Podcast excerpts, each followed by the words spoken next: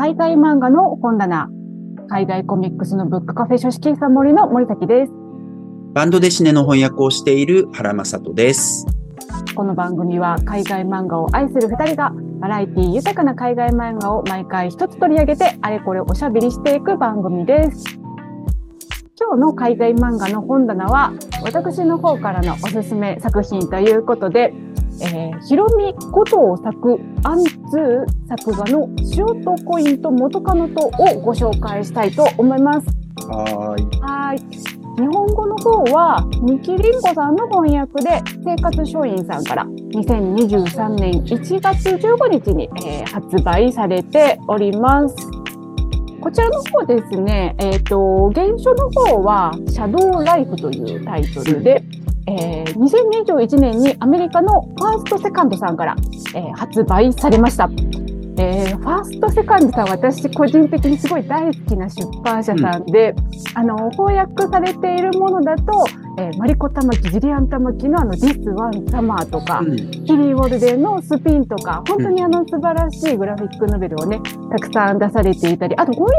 訳とかもね、出されてて、うん。あの、実は、あの、あれですね、フォトグラフとか、エマニュエル・リベールのフォトグラフの英語版とか、あと、あの、原さんが翻訳されてた、アレックス・アリスの、あの、星々の後ろとかね、あ、あの。がね、あの、英訳版とかも出されているような、まあそういったような出版社さんです。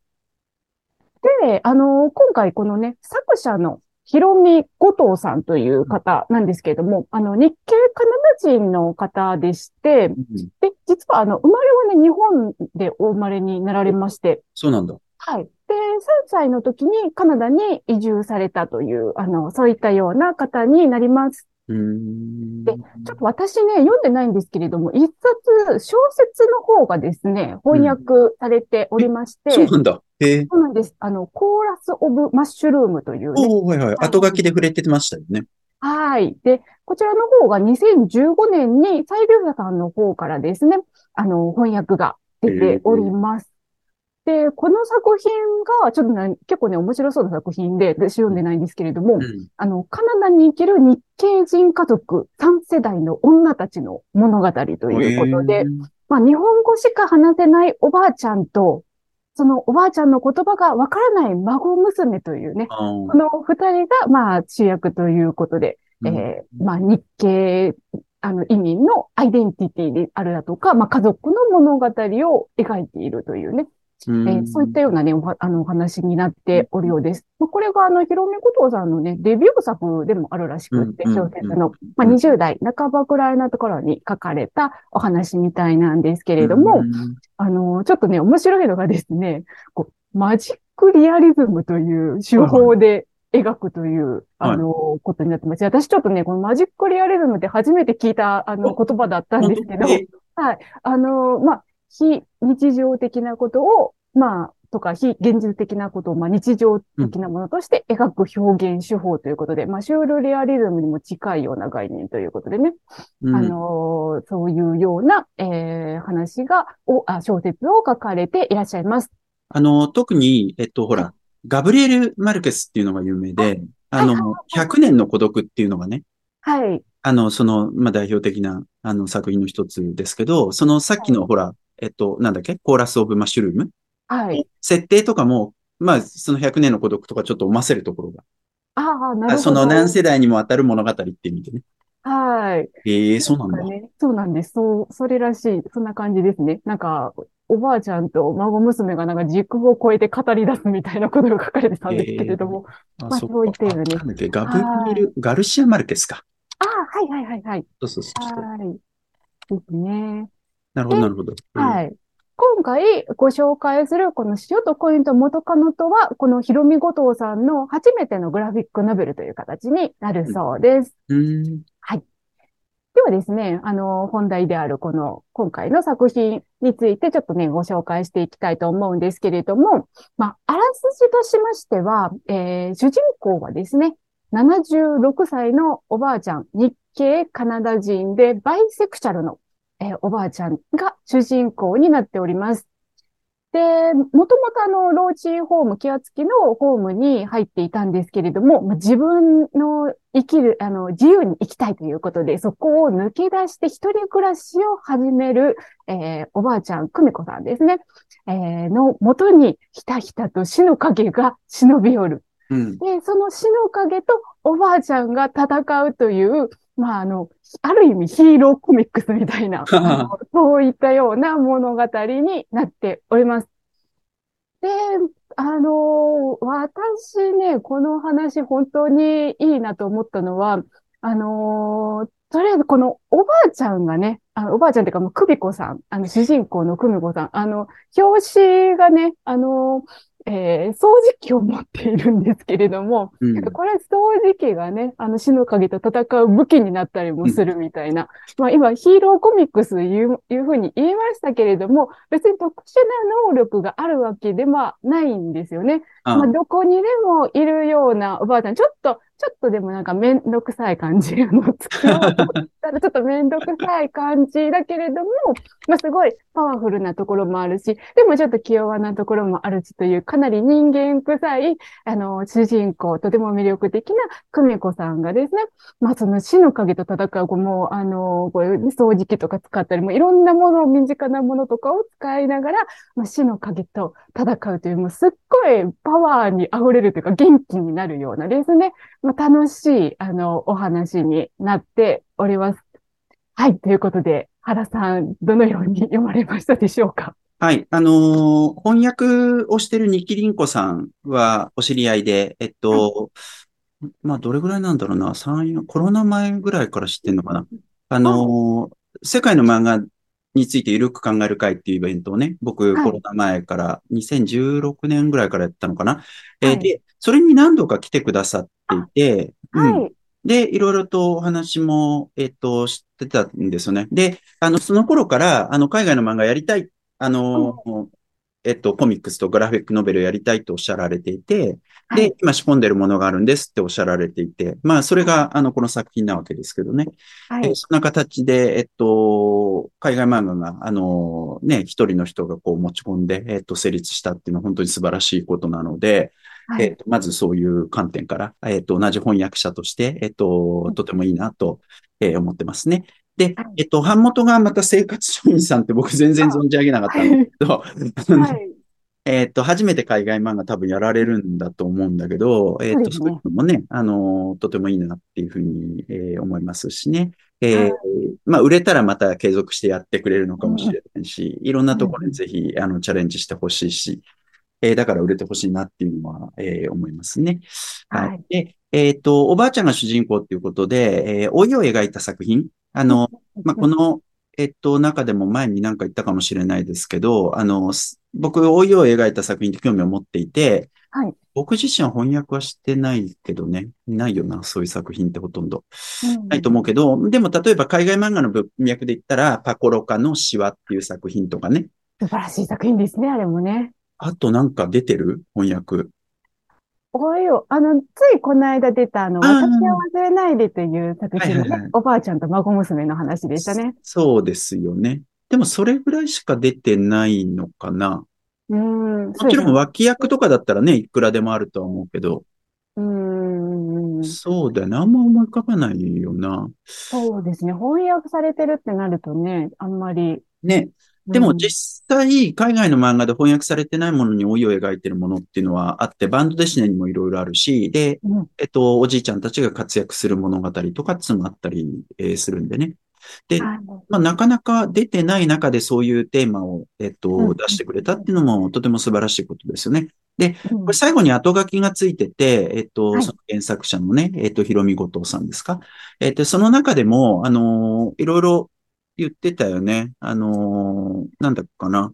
えっと、まずアジア系の女性を描いてるっていうこと。まあ、それは、あの、ご自身のルーツもあるから、そういうテーマがずっと自分の中にあるっていう話。で、はいあとはポピュラー文化における、えっと、高齢女性の扱い方に不満があったっていうことを言っていて、うんうんうんまあ、うん。これもすごい面白いですよね。えっと、ですねどうしてもやっぱ基本的には脇役になりがち、特にポピュラーカルチャーってね、うん。うん主としてやっぱり、まあ、スタート地点では若者向けに作られていっただろうから、その中で、えっと、高齢者がそんなに活躍するってのはありえないと思うけど、でもそこが成熟していってね、読者層が広がっていく中で、やっぱりその高齢者は使うべきだっていう意見とかね、そこに場所を感じる人たちがいるのも当然なんで、えっと、そういうものがもっと増えるべきだっていう意図があったっていうところもすごくいいですよね。はい。ね。えーで、えっと、まあ、勇敢な、そういう、えっと、おばあちゃんとかね、そういうのを描きたいっていうところとか、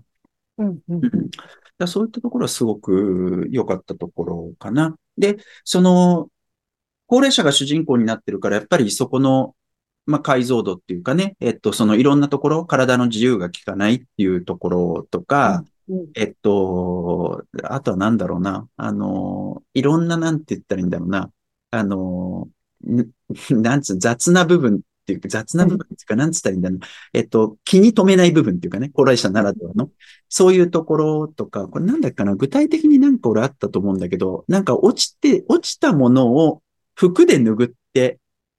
はい。するシーンあって、あれなん、何のシーンだっけ？ちょっと忘れちゃったけど。落ちた。食べるシーンだったっけかな？食べるシーン薬薬ですかね。あ、お薬か。薬がなんか下に落っこちちゃったやつをそっかそっかそっか。やって、パクッと食べちゃう。まあまあ、あの、普通に生きてたらそういうこと全然起こり得ることだとは思うけど、やっぱそういったところの描き方とかね、えっ、と、うんとてもそういうところは良かったなっていうふうに、えー思うところかな。で、あと一方で、えっと、僕自身が、僕ね、あんまり実はエンタメ、いわゆるエンタメがそんな好きじゃないんですよ。ああ、はいはい。はい。だから、これもう本当しょうがない。俺の個人的な趣味の問題なんで、えっと、すごいエンタメエンタメしてるところ、この作品ってやっぱそこが魅力だと思う。あ、の、だからさっき森崎さんが言ってくれたように、スーパーヒーローみたいなところがあったりするわけじゃないですか。でえっと、おばあちゃんが、あの、まあ、そういった、えっと、活躍をするところとかが痛快だったりするわけだけど、でうん僕がね、実はそういうところにあんまり興味を持たないので、そこはそんなに僕には魅力的には映らなかったところ。で、特に最後の部分、これもだからいろいろ意見分かれると思う。その、こう、一回、まあこれネタバレだけど、まあこれぐらい言ってもいいと思うけど、仮死状態になるっていうかね、一時いなくなる。で、その中で、えっと、最後の冒険を繰り広げるんだけれども、そういったところ、これって僕ね、なんかこう、まあ割り、あんま雑に言ってもいけないけど、海外漫画に結構あるなって思ってて、ちょっとなんかこう、なんつったらいいんだろうな。あのー抽象度が上がってしまう。一番最後の部分で。でうん、例えば僕が今想定しているのは、あの、ほら、フレデリック・ペータースのコマっおはい。ていう作品。コマもはい途中までめっちゃ良かった。好きだけど、でも一番最後のところでなんか話の抽象度が上がっちゃったみたいな。結構哲学的な終わり方しますよね、あれ結構。でもそれがやっぱ、その海外漫画のある種のリアリティだなとは思ってるけどね。うーん。そういったところがちょっとなって思うところはあるけれど、うんでも、いろんな意義のある作品だし、痛快な部分があるしっていうところね。で、あの、このし表紙にさ、あの、掃除機持ってるね、この、あはいとみこさんの、えっと、はい姿が描かれてますけど、日本の漫画が好きだとね、ハンターハンターのさ、えっと、はい余談の中に雫っていうキャラクターがいるんだけど、はい ほぼ、ほぼ同じみたいな。なるほど。な、なんなんだろうな。意識されてるのかな？してないでしょ、絶対。わかんないけどね。はとかね、まあ、ちょっとそういうところは楽しいですね。まあでも、あの、うんこの後いろいろね、お話しして掘り下げていけるというね。はい。はい。そんな感じです。あ、なるほど。ニッキリンコさん、翻訳者のね、あの、うんニキさん、実はあの、うちのお店にも何回か遊びに来てくださったことがあって、はいはい。アクティブですね。はい、そうですね。このシャドーライフもね、ずっとあの、あの、お話を聞いていたので、うんようやく日本語で読めて嬉しいなと思いますし、あの、来るたびにね、いろんなあの、グラフィックノベル、こんなの見つけたのみたいなのを教えてくださるので、ええそうなんです、そうなんです。で、もっと、あの、いろいろね、翻訳していただけたらいいなというふうに、あの、すごい期待をしております。あ、そうそう、はいなんか一つ言うの忘れたけど、あの、これはいファーストセカンドから出てるっていうことで、うんうんアメリカの本っていうことでいいと思うんですけど、でもはい。物語の舞台はこれカナダですよね。あ、そうですね。カナダですね。だからカナダの、えっと、そういった、その、なんていうの、LGBT の、まあ、コミュニティって言い方がいいのかどうかわかんないですけど、そ、そんな、そこだけっていう感じでもないけれども、その界隈、うん。そのテーマが描かれてるっていうところもすごくいいし、だから、老いの問題でも LGBT っていうの問題でもあり、それからと、カナダっていうね、そんなになんかすごくいっぱい翻訳あるわけでもない。まあ、小説はあるかもしれないけど、うんん。海外漫画でやっぱそんな目立たないから、そうですうんね。そこがうんね、出された良さもあって。面白いと思う。そうそう。あの、カナダっていう話で言うとね、うん。あの、初めになんかあの、おばあちゃんが、久美子さんが、あの、プールに行く、はいはい。行くんですよね。まあ自分が好きでプールで泳いでいるところで、うん。あの、守護神は北海の女神セドナのもんでっていうセリフがあるんですけど、ね。このセドナというのがですね、あの、えっと、先住民の、えー神話に出てくる女神様らしいです。そうなんだ。へえ。海の、あの、死者、あの、死んだ人をね、死者の国を管理するような、そんな、あの、女女神様で、あと、アザラシとか怪獣たちの支配者でもあるらしいであす。、そうなんだ。はい。実は、そんなところにちょこっとかい、あの、カナダらしさが書かれて。たりっていうね。あえーそうなんだじゃあ、はいその西、西洋の側、西洋とか西欧、西ヨーロッパ側の、なんていうかな、ギリシャとかローマとかそういうことではないんだね。そうですね。あの、特にこの北米、極北の先住民、特にカナダのイヌイットとかの、あの、神話に出てくるような女神様らしいんです。あ、そうなんだね。そっか。はいやっぱさ、アイデンティティの問題っていうのは結構この作品の中で興味深いなって思ってて、うんとその、主人公が、まあ、もともと恋人だった、えっと、名前なんつったっけ？アリスさんですかね。そうそう、アリスさんっていう女性がいるじゃないですか。えっはい。と、その人たちとね、仲違いした理由みたいなことが後で語られたりするんだけどさ、その時に、あの、そのアリスさんが、えっと、カナダの軍隊に入るんだけど、カナダっていうのは、その、久美子さんにしてみれば、えっと、日系人を強制収容所に今入れたような、そういう国でもあるっていう。だからその人たちのために働くなんて許せないみたいな。で、そこでやっぱり、えっと、アジア系であるっていう、日系であるっていうアイデンティティ強く持ってて、その人たちが心を寄せるのが、その人が心を寄せるのが、そのなんかこう、セドナっていう、そのね、はい。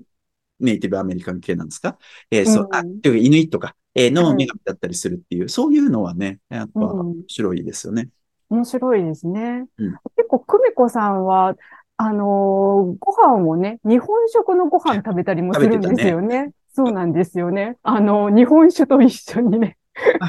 日本酒と一緒だったのか。なんか山田錦かなんかと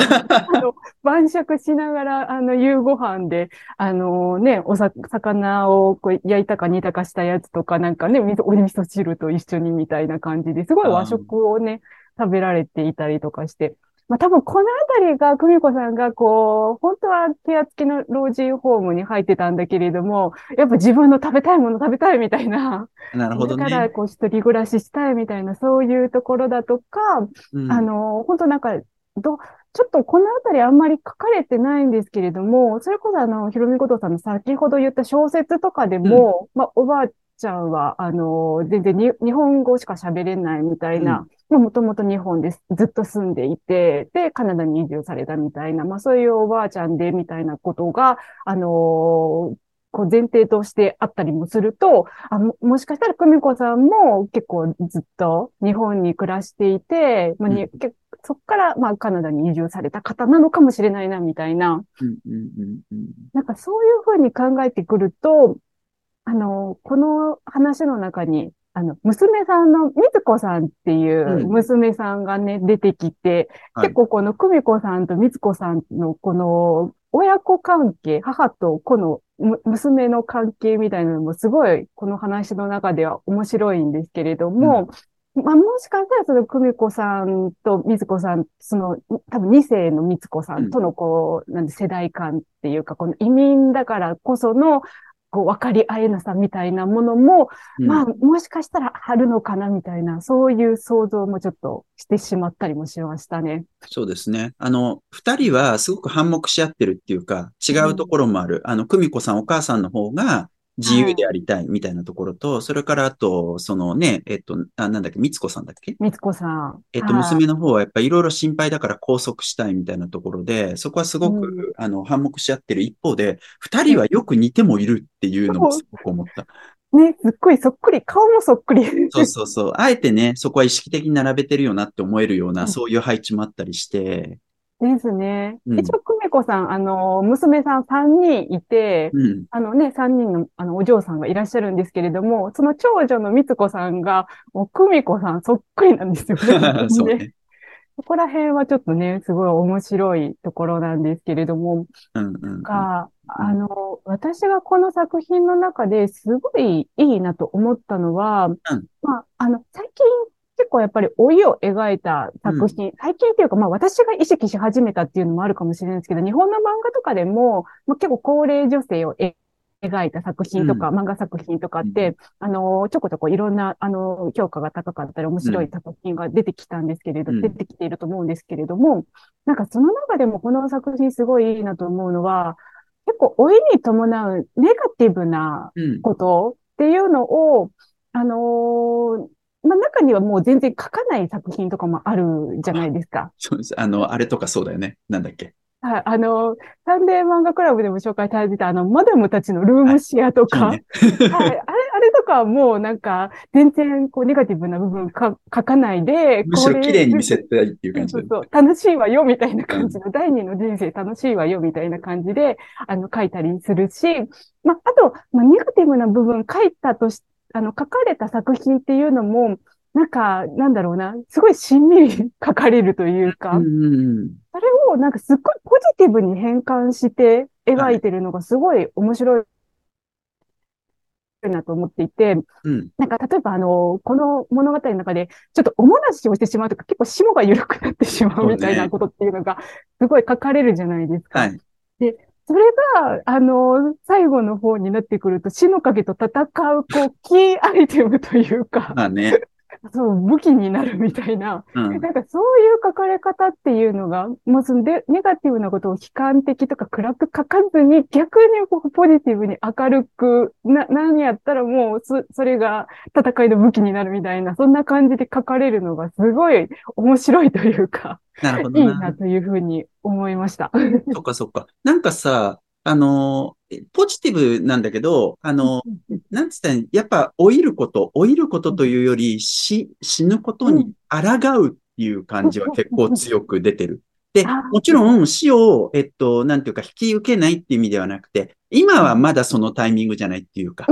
っていうのがやっぱこの主人公にはすごく強くあるじゃないですか。ありますね。ね。だからなんかはいそういうような形で、そのなんかこう、ポジティブさみたいなのが出てくるところはすごくユニークだなって思う。うんで、僕はなんか自分の趣味としてはね、もうちょっとやっぱり死を、なんつったらいいんだろう。そのまま受け入れるというかさ、なんつうか、老いることを受け入れるというか、うんその方が俺は好みだけどね。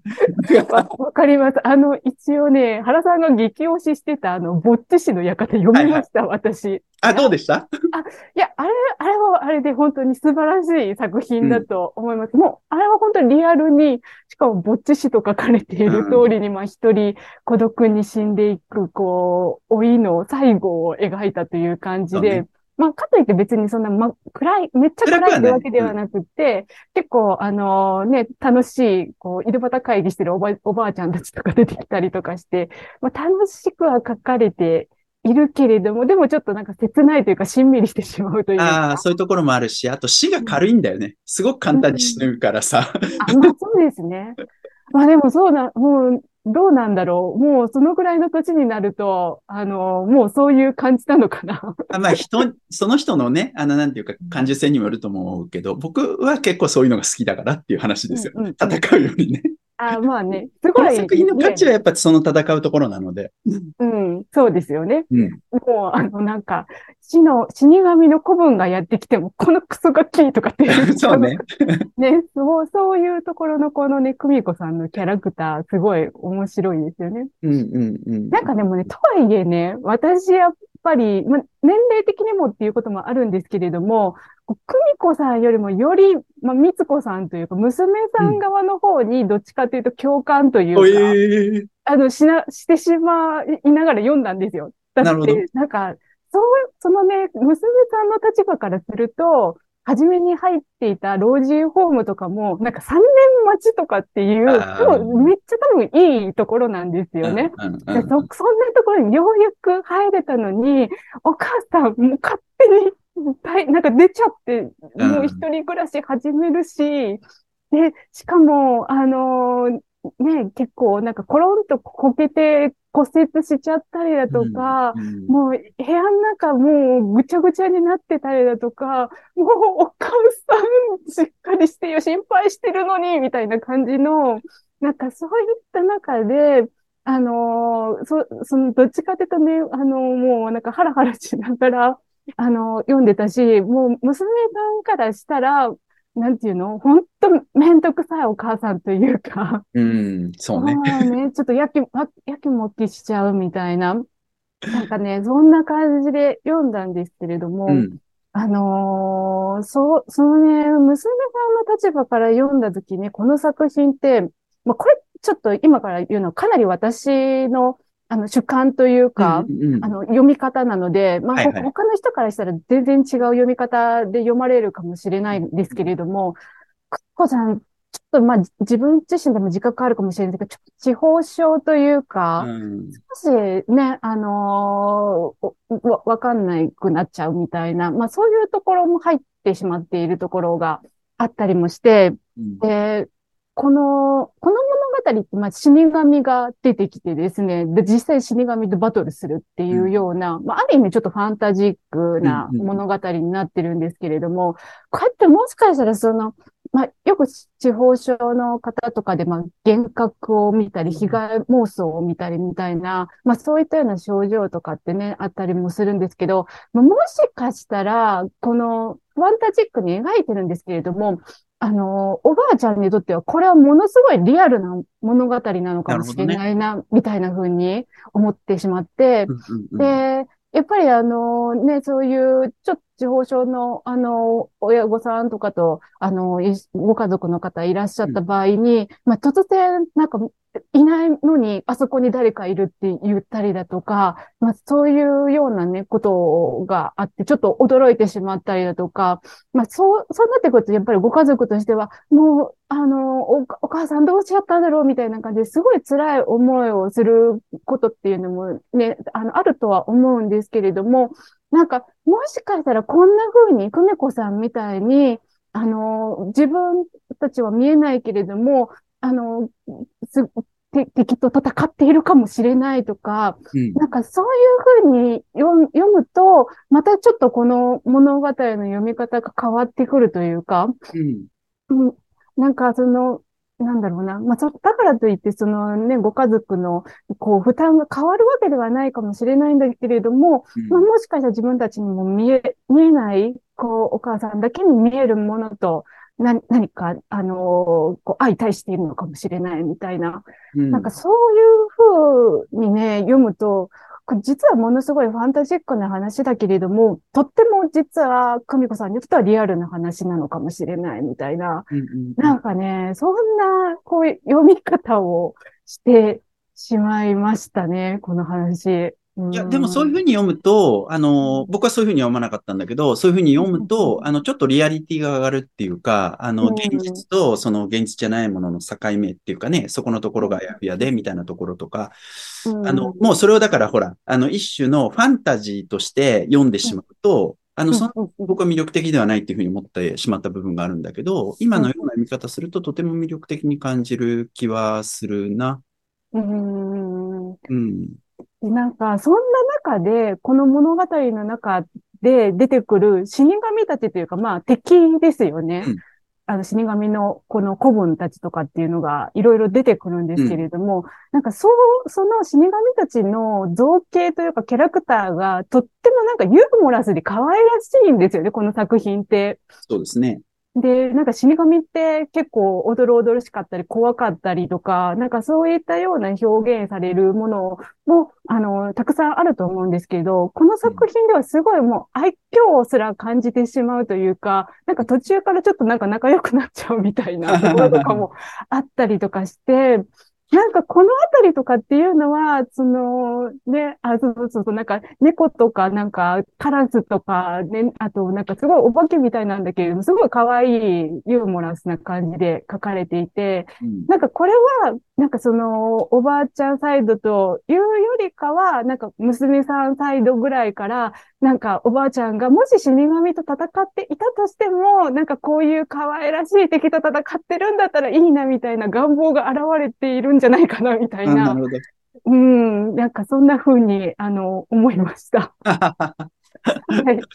この、えっと、死神の、えっと、影っていうのがね、あの、はい直接戦う敵ですけど、その死神の影の、まあ、使い魔的な、うんうんうん。虫みたいなのがいて、その虫がね、えっと、ちょっと魅力的で、最初は虫、虫なのか何なのかよくわからないみたいな。ねなんかよくわかんないですよね。あの、も、もともとなんかま、でかい巨大松ぼっくりの、なんか松かみたいなのが、うんね、なんか、ニョキッと手足が出てきてみたいな感じでね。ちょっと不思議なキャラクターですけどね。そうそう、それがなんか主人公の血を吸ったら鳥のような姿になったりとか、それからと最後の方、主人公の涙を吸うと魚というかオタマジャクシみたいな形になるとかね。そうなんですよね。携帯の面白さはすごくありますよね。ね。それでちょっとなんか味方っぽくなってくれるんですよね。ああ、そうね。ね、そう、そんな感じですごい、あの、まあ、ファンタジーだけれども、リアルだけれどもファンタジーみたいな、なんかそういったような、なんかすごい不思議なね、あの、魅力のある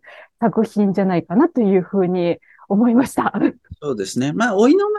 画多様性みたいなことを考えたときに、改めて考えると、やっぱり僕はすごくリアルな路線のものの方が好きなんだけれども、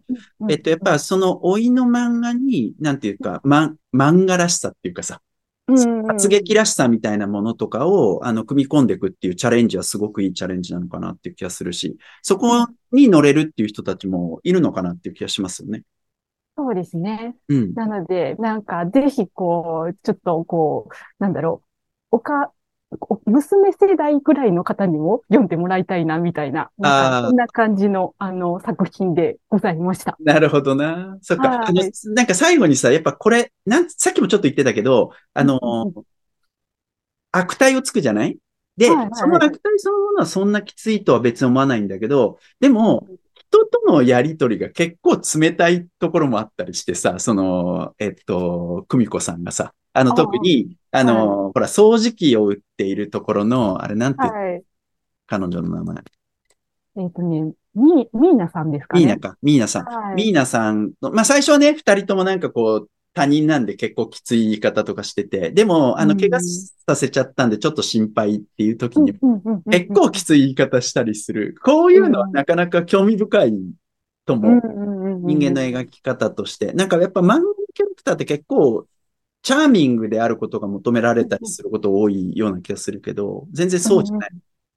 そうですね。ね結構この久美子さん、なかなか、なんだろう、ちょっととん、とんがったっていうか、なんかそうね、そういうキャラクターに描かれていはいて、もう逆になんかそれ、それがこの作品の面白さの一つかなっていう。はうんい。ふうに思います。はい。はい。ということで、いい感じになってきたので、今日は、あの、今日の、えー、海外漫画の本棚は、このあたりで終わりにしたいと思います。えー今回取り上げました塩とコインと元カノと、えー当店でもお読みいただきまして、販売もしておりますので、ぜひ、お、あの、お近くの方、お店にお越しください。で、次回はですね、原さんのおすすめ作品ということで、えー、韓国の作品ですね。ウジョとソナ、えー独立運動家夫婦の子育て日記という作品を、えーご紹介いただきたいと思います、はいえー読んだことがある人もない人もぜひお聞きください。海外漫画の本棚は毎週金曜日夕方にお届けしております。あと、原さんと一緒にですね、海外漫画ラジオという海外漫画にまつわるニュースや雑談をするポッドキャストもやっております。そちらは毎週火曜日12時更新です。よかったらぜひチェックしてみてください。では次回もお会いいたしましょう。どうもご視聴ありがとうございました。